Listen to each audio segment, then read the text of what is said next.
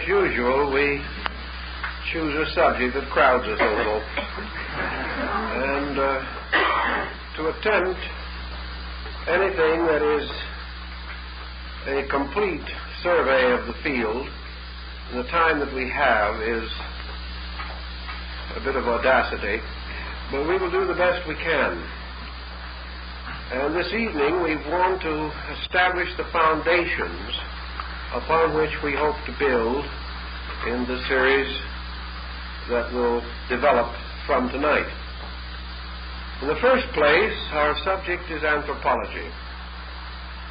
And we know that the word is derived basically from the Greek anthropos, meaning man. Now, in this case, our subject is a little different from psychology. The name psychology is also derived from the Greek, but in an adaptation that certainly was not in the Greek thinking. Anthropology, however, may be said to develop from, to be based upon, the concepts and hypotheses established by Greek thinkers between 300 and 600 BC. In all essential principles, we are moving upon the Greek understanding of the nature of man. We have expanded that knowledge tremendously. We have at our disposal instruments of verification unknown to the Greeks. Uh, their research, their contemplation, was essentially a combination of rational and intuitive elements. Uh, they recognized, as we must sometime also recognize, that reason in itself is an acceptable instrument of science. That nearly all discoveries, that nearly all advancements have resulted from a foundation set in reason, and these in turn expanded and justified by scientific techniques. Thus, we do not need to be afraid of reason. What we need to fear is that we shall wander from the reasonable, and in that way endanger our position. In this particular series, we have added to the term anthropology a defining term, esoteric. And I would also like to clear this, as we intend to use the term. The Greeks themselves had the concept that certain parts of knowledge are hidden. This hiddenness does not necessarily mean any deliberate effort to obscure. Nor are we to merely take the assumption that certain individuals are private to certain knowledge, which can only be attained uh, by cultivating those individuals in some way. The ancients certainly possessed arts and sciences which were locked within their temples and which they taught only to qualified students. Qualification, in their eyes, was not unlike a university entrance examination in our way of thinking. Esoteric, therefore, really conveys a certain neglected possibility in knowledge, something obscure, some part of knowledge that is darkened. This darkness may arise from common neglect, and through a long period of time, ideas which have apparently passed out of fashion without actually being disproven may pass into a subjective condition which we may talk, term esoteric as not immediately and readily available things that must be sought for, dug out, or in one way or another uh, found in the ruins or rubbish of our common believing.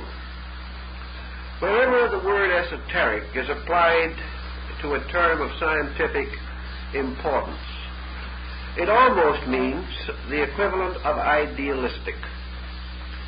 In other words, it takes into consideration certain aspects of knowledge, not generally popular, not generally known. And it also points out uh, the need for further exploration of certain archaic or hidden fields, the possibility, therefore, of a larger knowledge about things, a knowledge in which things obvious are extended toward those ends which are not obvious, or where knowledge readily available is traced back uh, to foundations hidden deep in the mysteries of time. Thus, we do not mean to imply supernatural. We do not uh, mean to imply by the term esoteric cultural or pertaining to some private group of opinions. Rather, what we wish to do, if possible, is to restore a larger picture that is generally understood by the principal word, anthropology to see if we can discover valuable clues in neglected areas, and most of all, to bring idealism into harmony, if possible, with modern scientific research. Esoteric religions are not those essentially apart from other religions, but are usually phases or divisions within a religion. Uh, uh, divisions of persons more deeply concerned with value and I think that again is part of the meaning of our term esoteric. From the uh, general definition of this subject, then, we must pass to a broader definition of anthropology itself. What is this field? Anthropology is a science and is concerned primarily with the origin, development, and social condition of mankind. And that part of anthropology which deals with origin involves many other departments of learning, such as, for instance, uh, for instance, archaeology. That which deals with the development of man also calls upon many forms of knowledge. These forms of knowledge having to do with the various biological processes in nature, particularly as these apply to man. And finally, the cultural phase of anthropology includes practically everything that contributes to the progress of man. And especially, I think, in its broader sense, the cultural part is deeply indebted to religion. Even the most conservative anthropologist will admit that there has been no single force operate, operating more continuously upon the life of man than his religious convictions. Thus, all these subjects have to be brought, brought together, made into a workable, useful, practical combination in, for, in order that we may understand ourselves. And in the understanding of the general orientation, perhaps come to some valid practical uses. When these are discovered, we drift away a little bit from anthropology and finally discover that it leads us inevitably into the full problem of sociology. All of these elements we have to consider together, although we cannot extend any of them uh, to an extreme point without endangering the area of coverage which we hope to attain. Another perhaps simple way of summing up the problem of man uh, is to say that anthropology traces the internal instincts of man from love of food to love of God. Everything that lies between comes more or less in the story of this unfolding human being. To go back, then, we must now pause for a moment in the field of archaeology and even make a brief uh, detour into geology. At this point, let us also call something to our attention that we probably instinctively know but do not always remember at exactly the right moment. Geology has become a very advanced and specialized subject. And in the course of its development, many brilliant minds have attempted to recreate the primordial world. They have given names to the various periods that have been noted, at least by geological fragments or by speculations upon the formations of various uh, strata and so forth of the world. Uh, these names, however, though we have come to use them quite familiarly, are really not names of anything. Uh, we speak, for instance, of the Pliocene age. This is not the name for anything. It is a convenient man-made term. And we have to be very careful that we do not mistake words for ideas and become hopelessly bogged down in being contented to memorize uh, the various scales of time and circumstances uh, with which these abstract subjects are burdened, I would feel. Actually, the world, as Galileo said, moves. Everything is in motion continuously. Growth is not a series of sudden steps. Evolution is not climbing from one shelf to another and then pausing for a while. Evolution is motion. Evolution, in the case of man, is motion against another motion, the motion of nature. Everything moves. Heaven, earth, and man all move. Consequently, it is difficult for us uh, to comprehend all of the circumstances of this motion. And in trying to make it a little more tangible to our thinking, we even go so far as to attempt to assign dates to motion.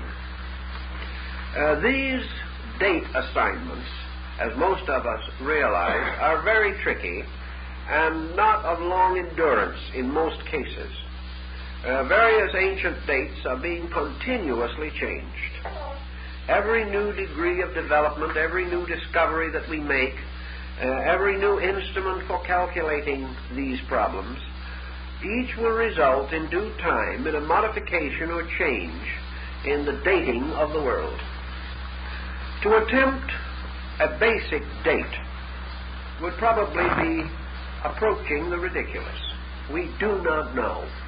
And all learned speculation in this matter is not knowledge. It is a hoped for conclusion. It is someone who has achieved sufficient dignity of reputation to put himself out on the end of a limb and hope that he will die before anyone cuts the limb off. He is only affirming to be ultimately refuted. But it's quite possible that this refutation will not injure his reputation because he will be gone by that time. Thus, it is not within our speculation to attempt to date some of these vast cycles. Anyone who is interested in such dating uh, can consult available texts and will find the information in reasonably condensed form. One point, however, we will note, namely that for the last hundred years there has been a consistent tendency to push dates back. Whereas 50 years ago we dealt in the terms of 100,000, 500,000, a million years relating to the origins of certain universal uh, mysteries, we now prefer to think in the terms of a thousand million or five thousand million. And by degrees we get so thin in our thinking on these vast numbers that they are comparatively meaningless to us.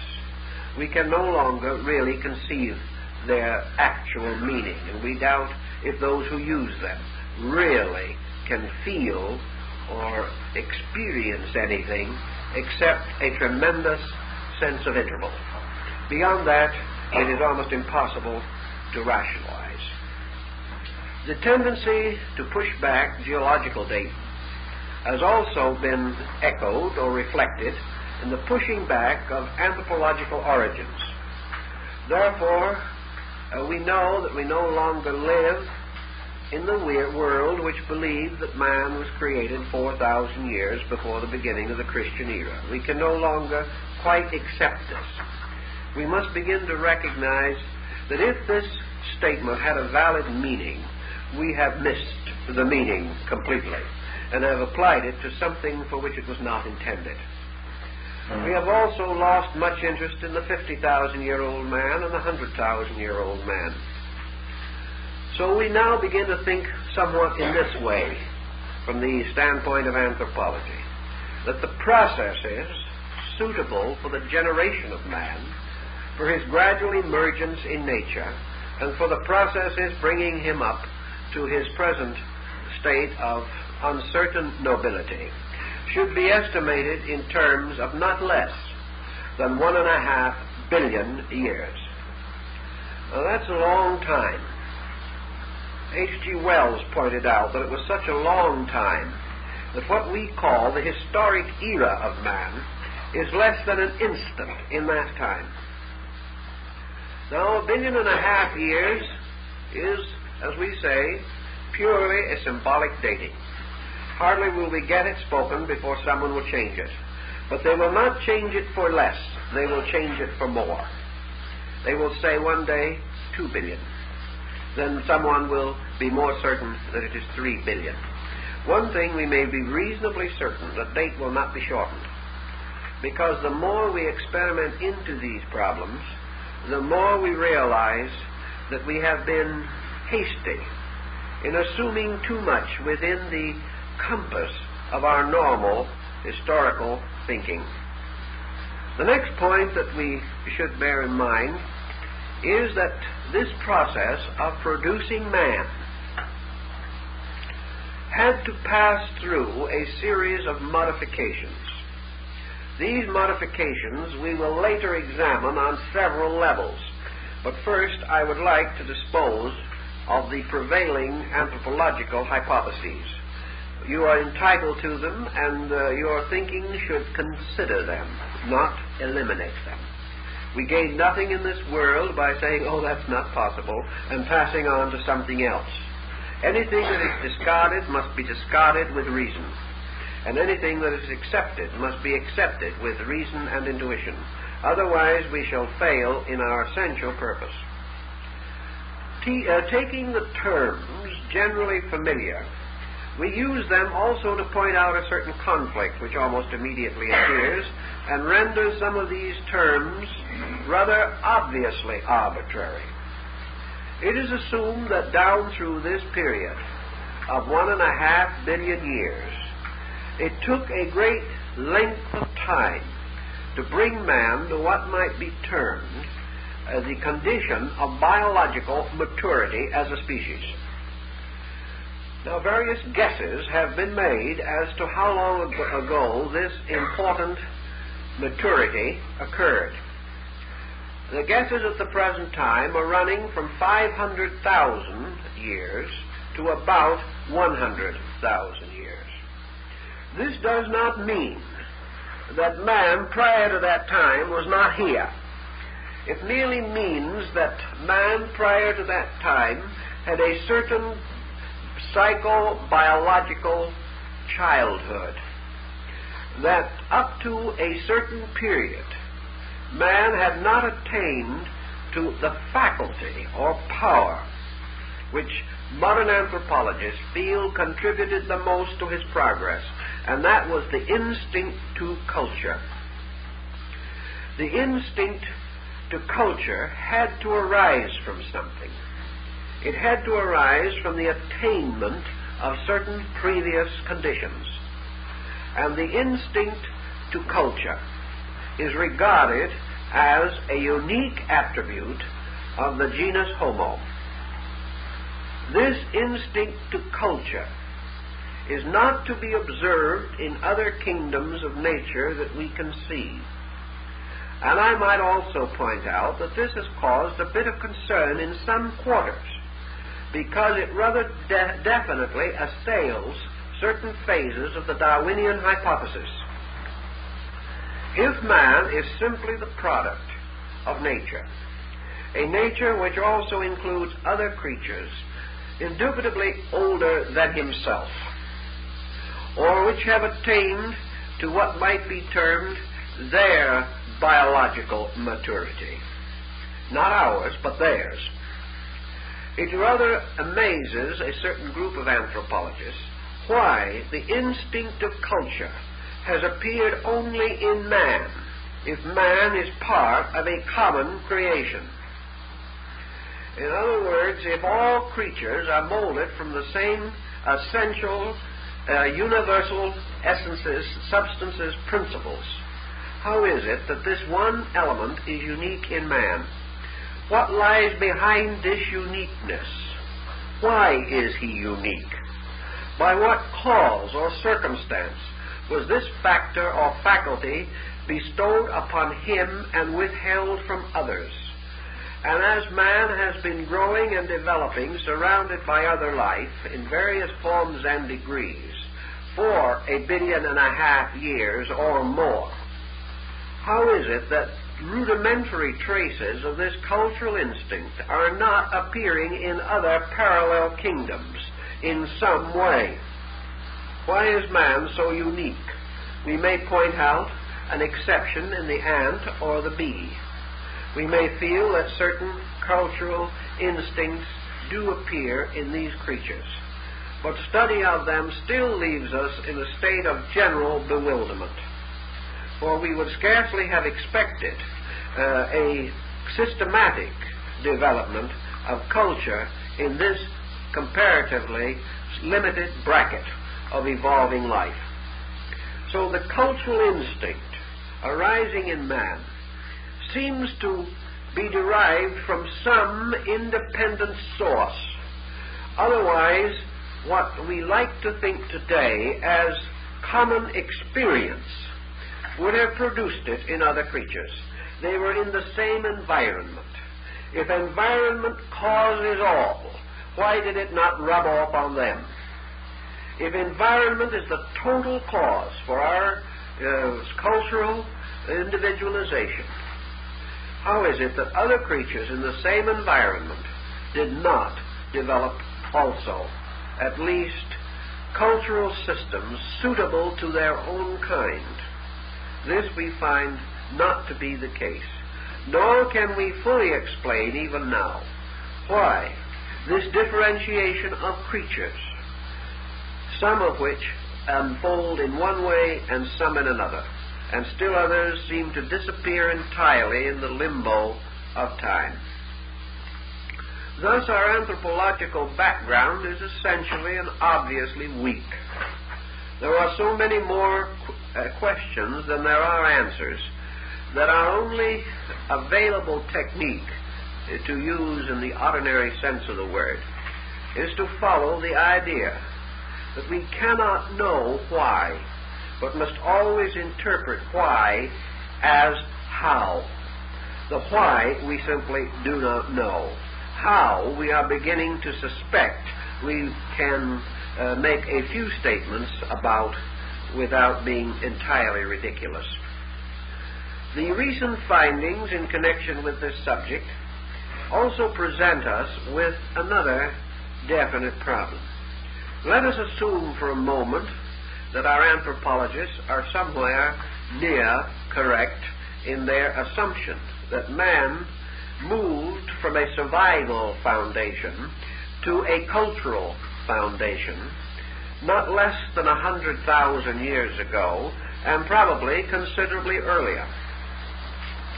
If this is the case, why are we so peculiarly and mysteriously devoid of the connecting links which bind what we might term the growth of culture to the flowering of culture?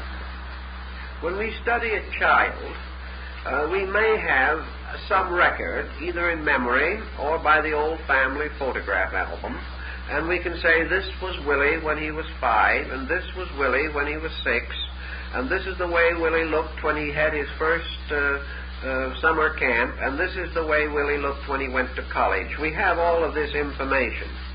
But in the case of man, we do not have this information. We say this is the way Willie looked when he was born. This is the way Willie looked when he was grown up. We have nothing between. When I say we have nothing between, I mean by this nothing that the grown up Willie begins perhaps five to six thousand years before the beginning of the Christian era in terms of anthropology. Grown up Willie rises to our attention with Egypt, uh, with the ancient Indic foundations of culture in the Transhimavat, uh, with the rise of the earliest cultures of China, we perceive a tremendous flowering. We see the builders of the pyramid. We know from the study of their works that they were not merely infants with prodigious strength, that they possessed knowledge, integrated knowledge, scientific knowledge.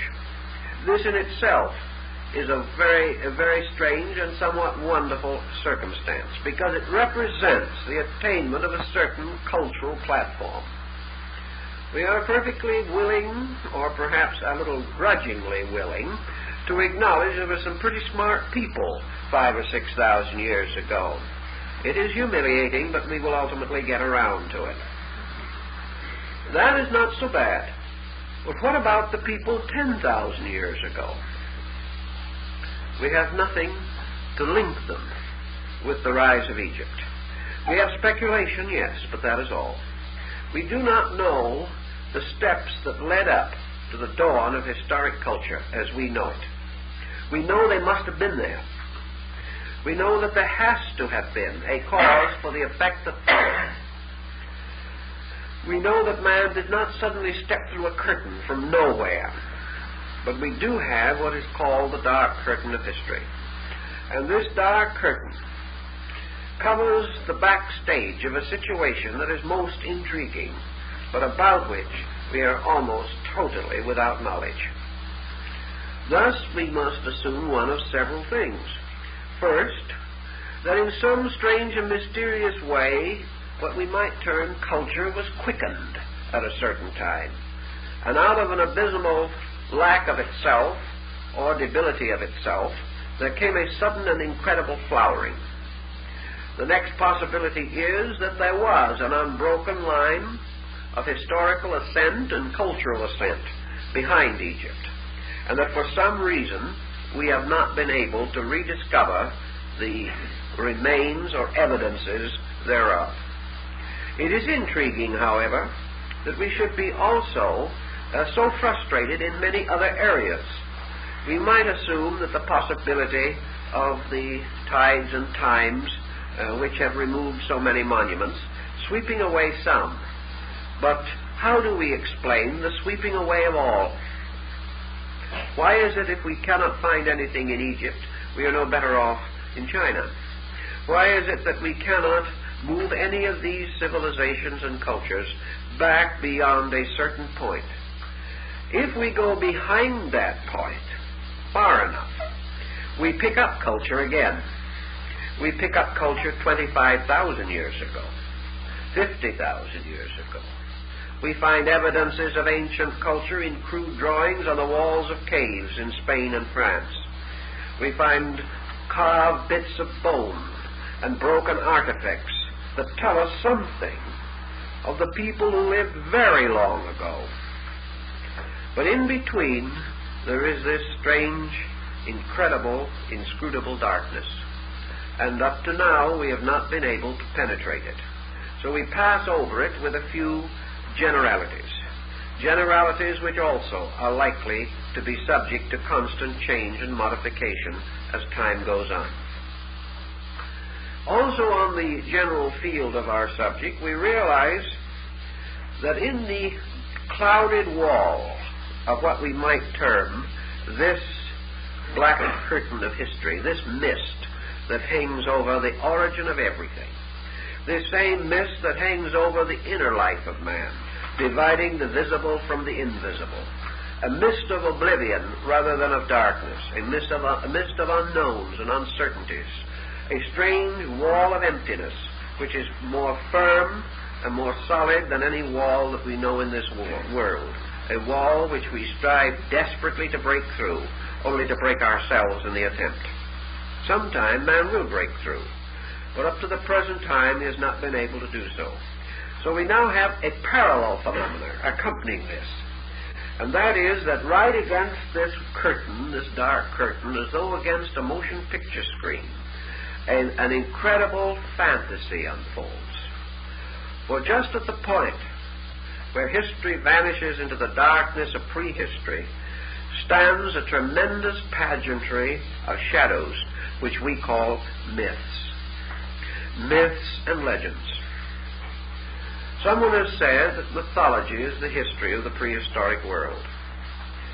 But this rise of a world of legends, legends that are distributed throughout the world, legends dealing with the sources of things, and also in an intermediate way with other things, legends that certainly originated long ago, but passed gradually into embodiment in the earliest institutions of history as we know history. Legends of ancient times that perhaps move into embodiment in the heroes and the, and the great uh, persons who must have flourished at a comparatively remote time. Yet never do we find these heroes, these remote persons, either primitive or barbaric, essentially, or different from the cultures uh, which later developed around them. Had these heroes been different, the cultures would have been different, because these heroes became the archetypes or the patterns for the development of culture groups. Thus we find, for instance, standing against the background of Greek mystery, standing between the known and the unknown, the rising of great hero cycles, of which a good example is the cyclic myth of Hercules. Now, Hercules was not a primitive being. He was not a neo-anthropoid. He was not a creature uh, corresponding with the concept of the Cro-Magnon. He was not that kind of person at all. Hercules was a son of the gods. He was a great person. He was endowed not only with vast physical strength, but also with great skill, with wisdom, knowledge of arts and sciences. And he stood out to the Greek world as a truly heroic prototype of the satisfactory Grecian of at least one period in Greek thinking. Who was Hercules? Was Hercules a deified mortal? Was he someone who lived long, long ago, perhaps in that shadowy land between history and prehistory? Was he a complete fabrication arising in the mind of Greece? Was he a dream symbol brought out of the unconscious or subconscious life of the Grecian people? We do not know with certainty the answers to these questions, but we gravely suspect as psychology also points out, that it is very difficult for an individual to dream a complete fabrication. That he may distort, that he may confuse, that he may bring patterns out of focus and out of harmony with each other. But psychology would be inclined to suspect that man cannot dream totally apart from his own experience. Therefore, if he could dream of Hercules long, long ago, there had to be something within himself which made the establishment of this archetypal concept possible. Yet at the time when very likely this dream was being uh, brought into expression, we are not in a position to assume that man possessed the environmental circumstances that would have made the Hercules dream possible. This presents another very confusing element of our pattern. So let us divide for the moment our world into the unfolding of history, which is nothing more or less than the story of the unfolding of culture. That behind this is this mysterious middle region between history and prehistory. And there stands the great cycle of the myths, from Hesiod, the Vedas, the great teachings and mysteries of Assyria and Chaldea and Babylon, the wonderful legendary and lore of China, and even some of the prehistoric myths of our own Western Hemisphere. Then behind the myths we have what looks to be a very prosaic world, a world of very commonplace things, of flint axes, and of long, difficult struggles with saber-toothed tigers, and uh, man struggling for fire, struggling for the domestication of animals, and following one anthropological thinking, uh, working for perhaps several million years to find out that he could make a friend out of a dog. These kind of things were all there. We find him weaving and making rough pottery. We find him uh, gaining such extraordinary self-modesty as to begin to wrap animal skins around his body. Whether for protection, ornamentation, or morality, we do not know. We suspect that it began with protection, passed from there to ornamentation, and only became a problem of morality after he himself became corrupt. This is the way these things have a tendency to develop. So we have a kind of a strange stage on which we have to set our play. If we are not too questioning, we have no problems. The moment we begin to question, we have no answers. But such is life. Out of this, we will proceed to the next situation that we are concerned with. Actually, science is not at all certain as to how man came into being.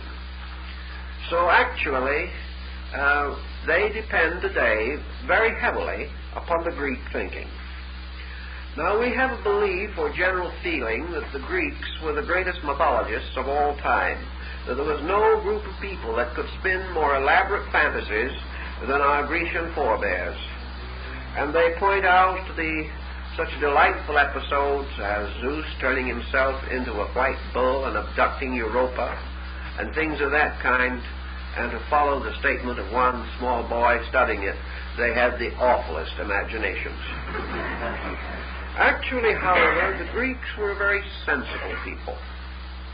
And that means that someday their mythology will have to be completely reestimated. They were not the kind of people who were foolishly following any doctrine or belief.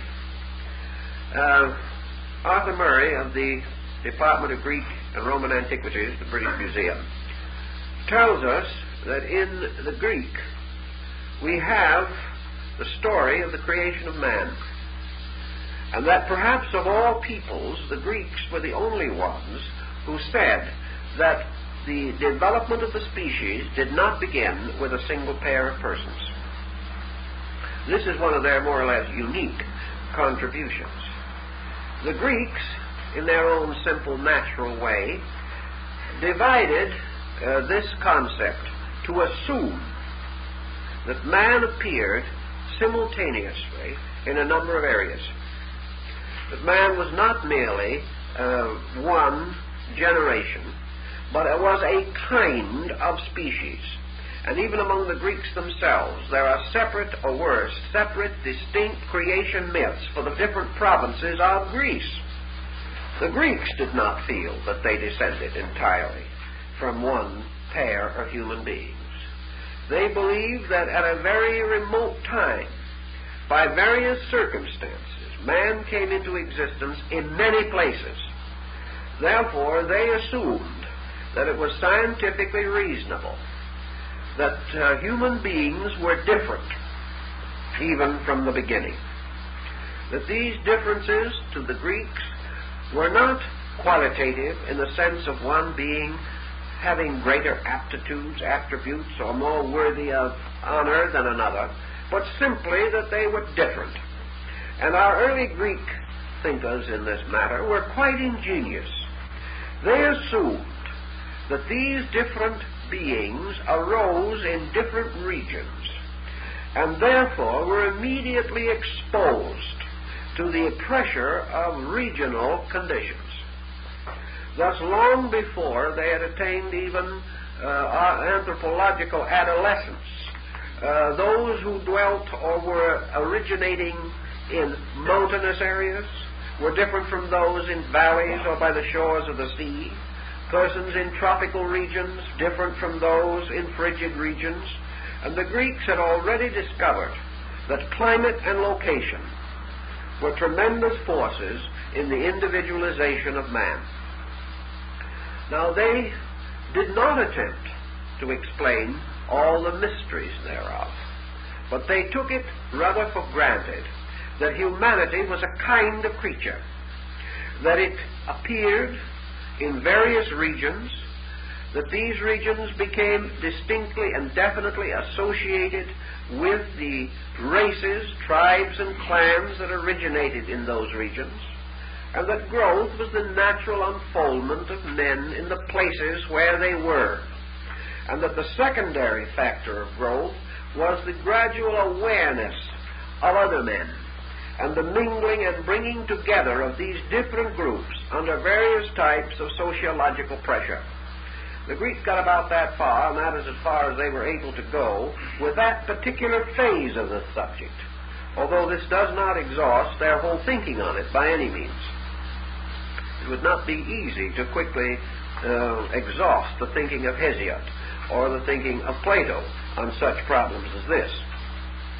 The Greeks in many regions had their legends and their myths. One of the most common of these, of course, is in share with nearly all others, namely that there were two distinct creations. That there was a creation preceding a kind of universal deluge. That there was then a creation following this deluge.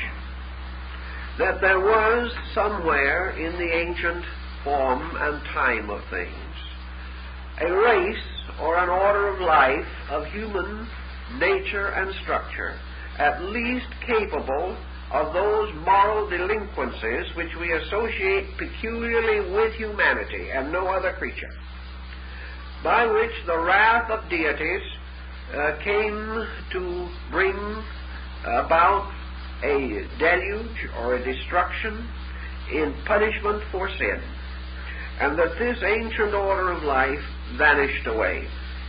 The second concept of the Greeks relating to this was the replenishment of man.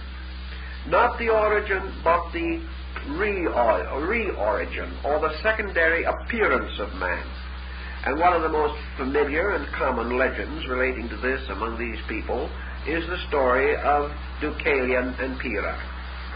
Uh, this legend tells uh, that these two, the human survivors of the deluge, consulted an ancient oracle to find out how the earth should be replenished.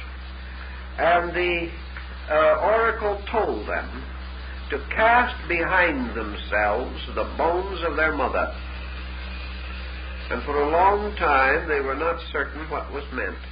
Then they realized, or are made to realize, that the mother was the earth. Therefore, that the bones of the mother could be rocks. So they each took rocks and cast them back over their shoulders. And these rocks that were cast by the man became men, and those that were cast by the woman became women. And thus the earth was replenished. The Nordic peoples believe that the original human family evolved from ash trees that were most anciently honored, and that a certain kind of tree gradually changed into human beings. Uh, the Phoenicians and other ancient peoples declare that life all began in water. Now, this is uh, a very interesting point because this belief was held uh, by these people long before it had any significance whatever in modern thinking. In fact, the modern approach was at least theoretically a complete rediscovery of the hypothesis. We may suspect that someone turned the pages of an old book, but we're not in any position to know just who or when. But this ancient uh, mud or slime, which was the origin of life, was called Ilus. And uh, from it came the word Ilium, which was the ancient name for the city of Troy. This ancient slime, by means of a process of corruption, disintegration taking place within itself, release monocellular or simple organisms. And from these simple organisms there grew gradually by evolution all of the animal, um, fish, bird, insect, and reptile forms of life. and that these various forms of life, gradually unfolding, finally resulted in the appearance of man. Now, for people thinking this through probably 4,500 to 5,000 years ago, that wasn't so bad. They were what we would say on the right track. Or if things should change in the course of time, uh, they and we are on the wrong track together. As at least that is the way uh, we think about it at the present time. This brings us again uh, to a, an effort to estimate uh, what you might term the problem of the origin of our kind. And uh, at this stage, going back to the very shadowy phase of things, we can only say one of two things. Either that we will stick with the modern anthropological findings, uh, which are in substance approximately what I have said, or else we must strive, strive through ancient institutions of learning and through tradition, through legend, and through ancient sacred sources to see if we can enrich this story and by so doing bestow upon it what we would like to term its esoteric overtones. On this basis, then, we go back to the oldest accounts that we have. Accounts that have any tangible cultural significance to us today. I can go out here into the valleys back in California, or even not any further than the caves near Santa Barbara, and find writings on the walls. Writings of strange and primitive symbols. I've had probably a hundred examples brought in here to have read. People want to know just exactly what those symbols mean. Uh, such symbolic reading cannot be achieved. The most that we can hope to do is to suggest certain psychological reasons why primitive people should make use of certain symbols.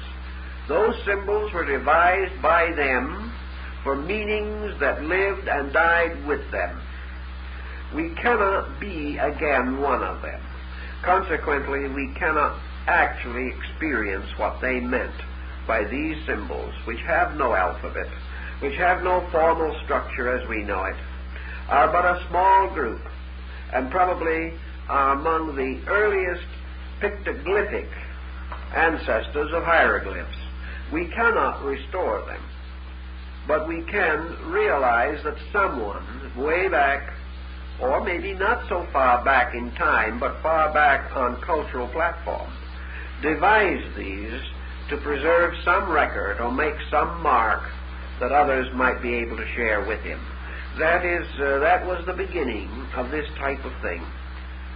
Back in the days, therefore, where we are most interested, we have no records, not even crude markings on the walls of caves. Much earlier, far behind this, no written language, no spoken language that we know, no true evidence or substance upon which to build.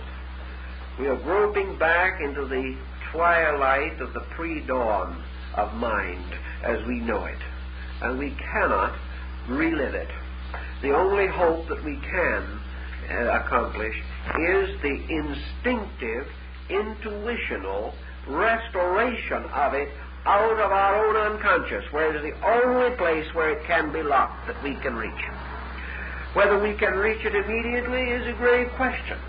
But it will never be found except in man, inasmuch as it is part of that infancy of man, which psychologically can sometime be restored out of the symptoms and symbols that arise in a more advanced state.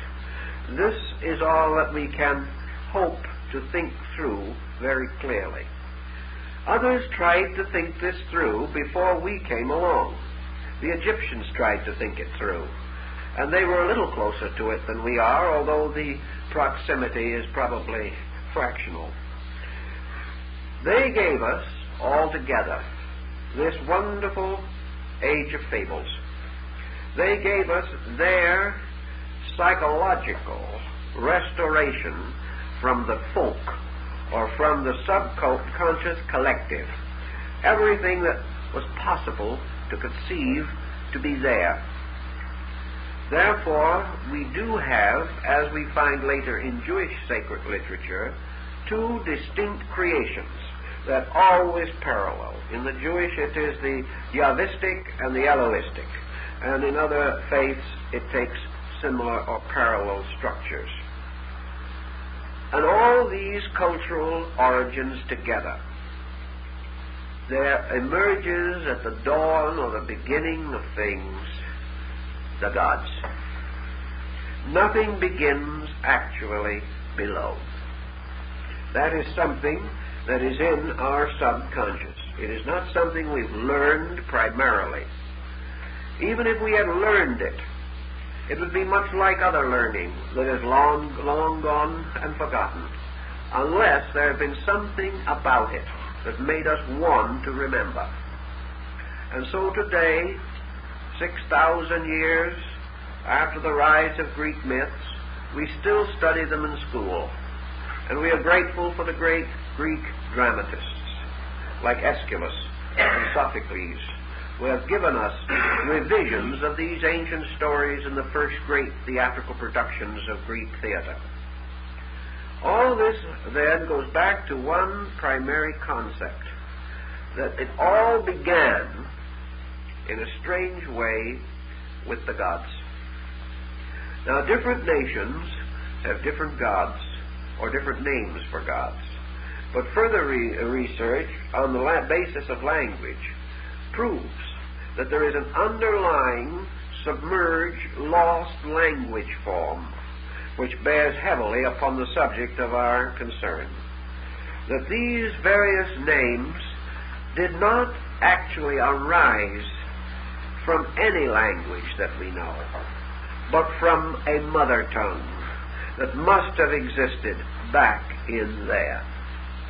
And that this mother tongue, itself evolving at a remote time, broke up into languages which we know. And that the oldest languages we have today are also branches. That the mother tongue, like the mystery of life, is lost and can be found only in other languages, showing through, shining out through great structural similarities of word idea patterns, uh, which we are able to restore and use. So we have the rise of this order of gods. This order of gods tells us one thing that at the time it was devised or developed, man possessed certain intuitive insight. Uh, we have another brief pause, a slight digression only, to point out that in all probabilities, the great mythological systems of the gods did not arise like Athena, full blown and full armed from the head of Zeus. These myths also had their dawnland, their childhood, their infancy. But some 4,000 years before the beginning of the Christian era, these myths reached their psychological maturity, and nothing important has been added to them since. From that time on, they did not grow. They were only remembered and others coming after them attempted to release from them meaning beyond the literal by the instrument of interpretation. And this instrument of interpretation has forever been a shifting and changing thing. The gods, then, were the origin of all the various things that man knows or experiences. They lived in a world at first unknown as to location. It's a funny thing. You have your evolutionary procedure working here also. Somewhere in the beginning of time, the gods uh, dwelt around the corner. The gods dwelt in the nearest mound. The gods dwelt in the grave of the ancestor. The gods were almost anything, from a little piece of bone with a feather on it, uh, to the most complicated concept. But from primitive people, we realized, even now, that the gods of ancient man must have been very near to him. He couldn't quite see them, but he could almost reach out and touch them. Therefore, he left a little food for them. They were hungry. He tried to be nice to them because they had a bit of vengeance in their natures, among other things. These gods were very near, very real, and might even, under mysterious circumstances and dreams and trances, or in any unknown happening, might appear to manifest in proper person. Gradually, the gods began to move away. They became more and more remote, less and less physical, and at the same time as they drew further away, the area of their omniscience enlarged. Uh, the original God uh, nearby could only perhaps understand the doings of a family by listening at the keyhole, so to say. He had his little shrine in the house, and people talked to him. And that's how he found out things. And even today, among primitive peoples, it is not uncommon to have them punish deities or saints or other persons who do not appear to be taking proper care of the family. Down here in New Mexico at the present time, in, this, in the little mountain villages, you will frequently find an image of St. Joseph in a niche in the wall. He has been turned with his face to the wall as punishment for failing to perform his proper duties in the household. This is uh, very near, but it is also a very primitive belief. But little by little, the gods moved away. But as they moved away, they became greater beings. They became vastly more important. And in the case of, uh, of the Greeks, they moved to the mysterious, shadowy mountain peak of Olympus.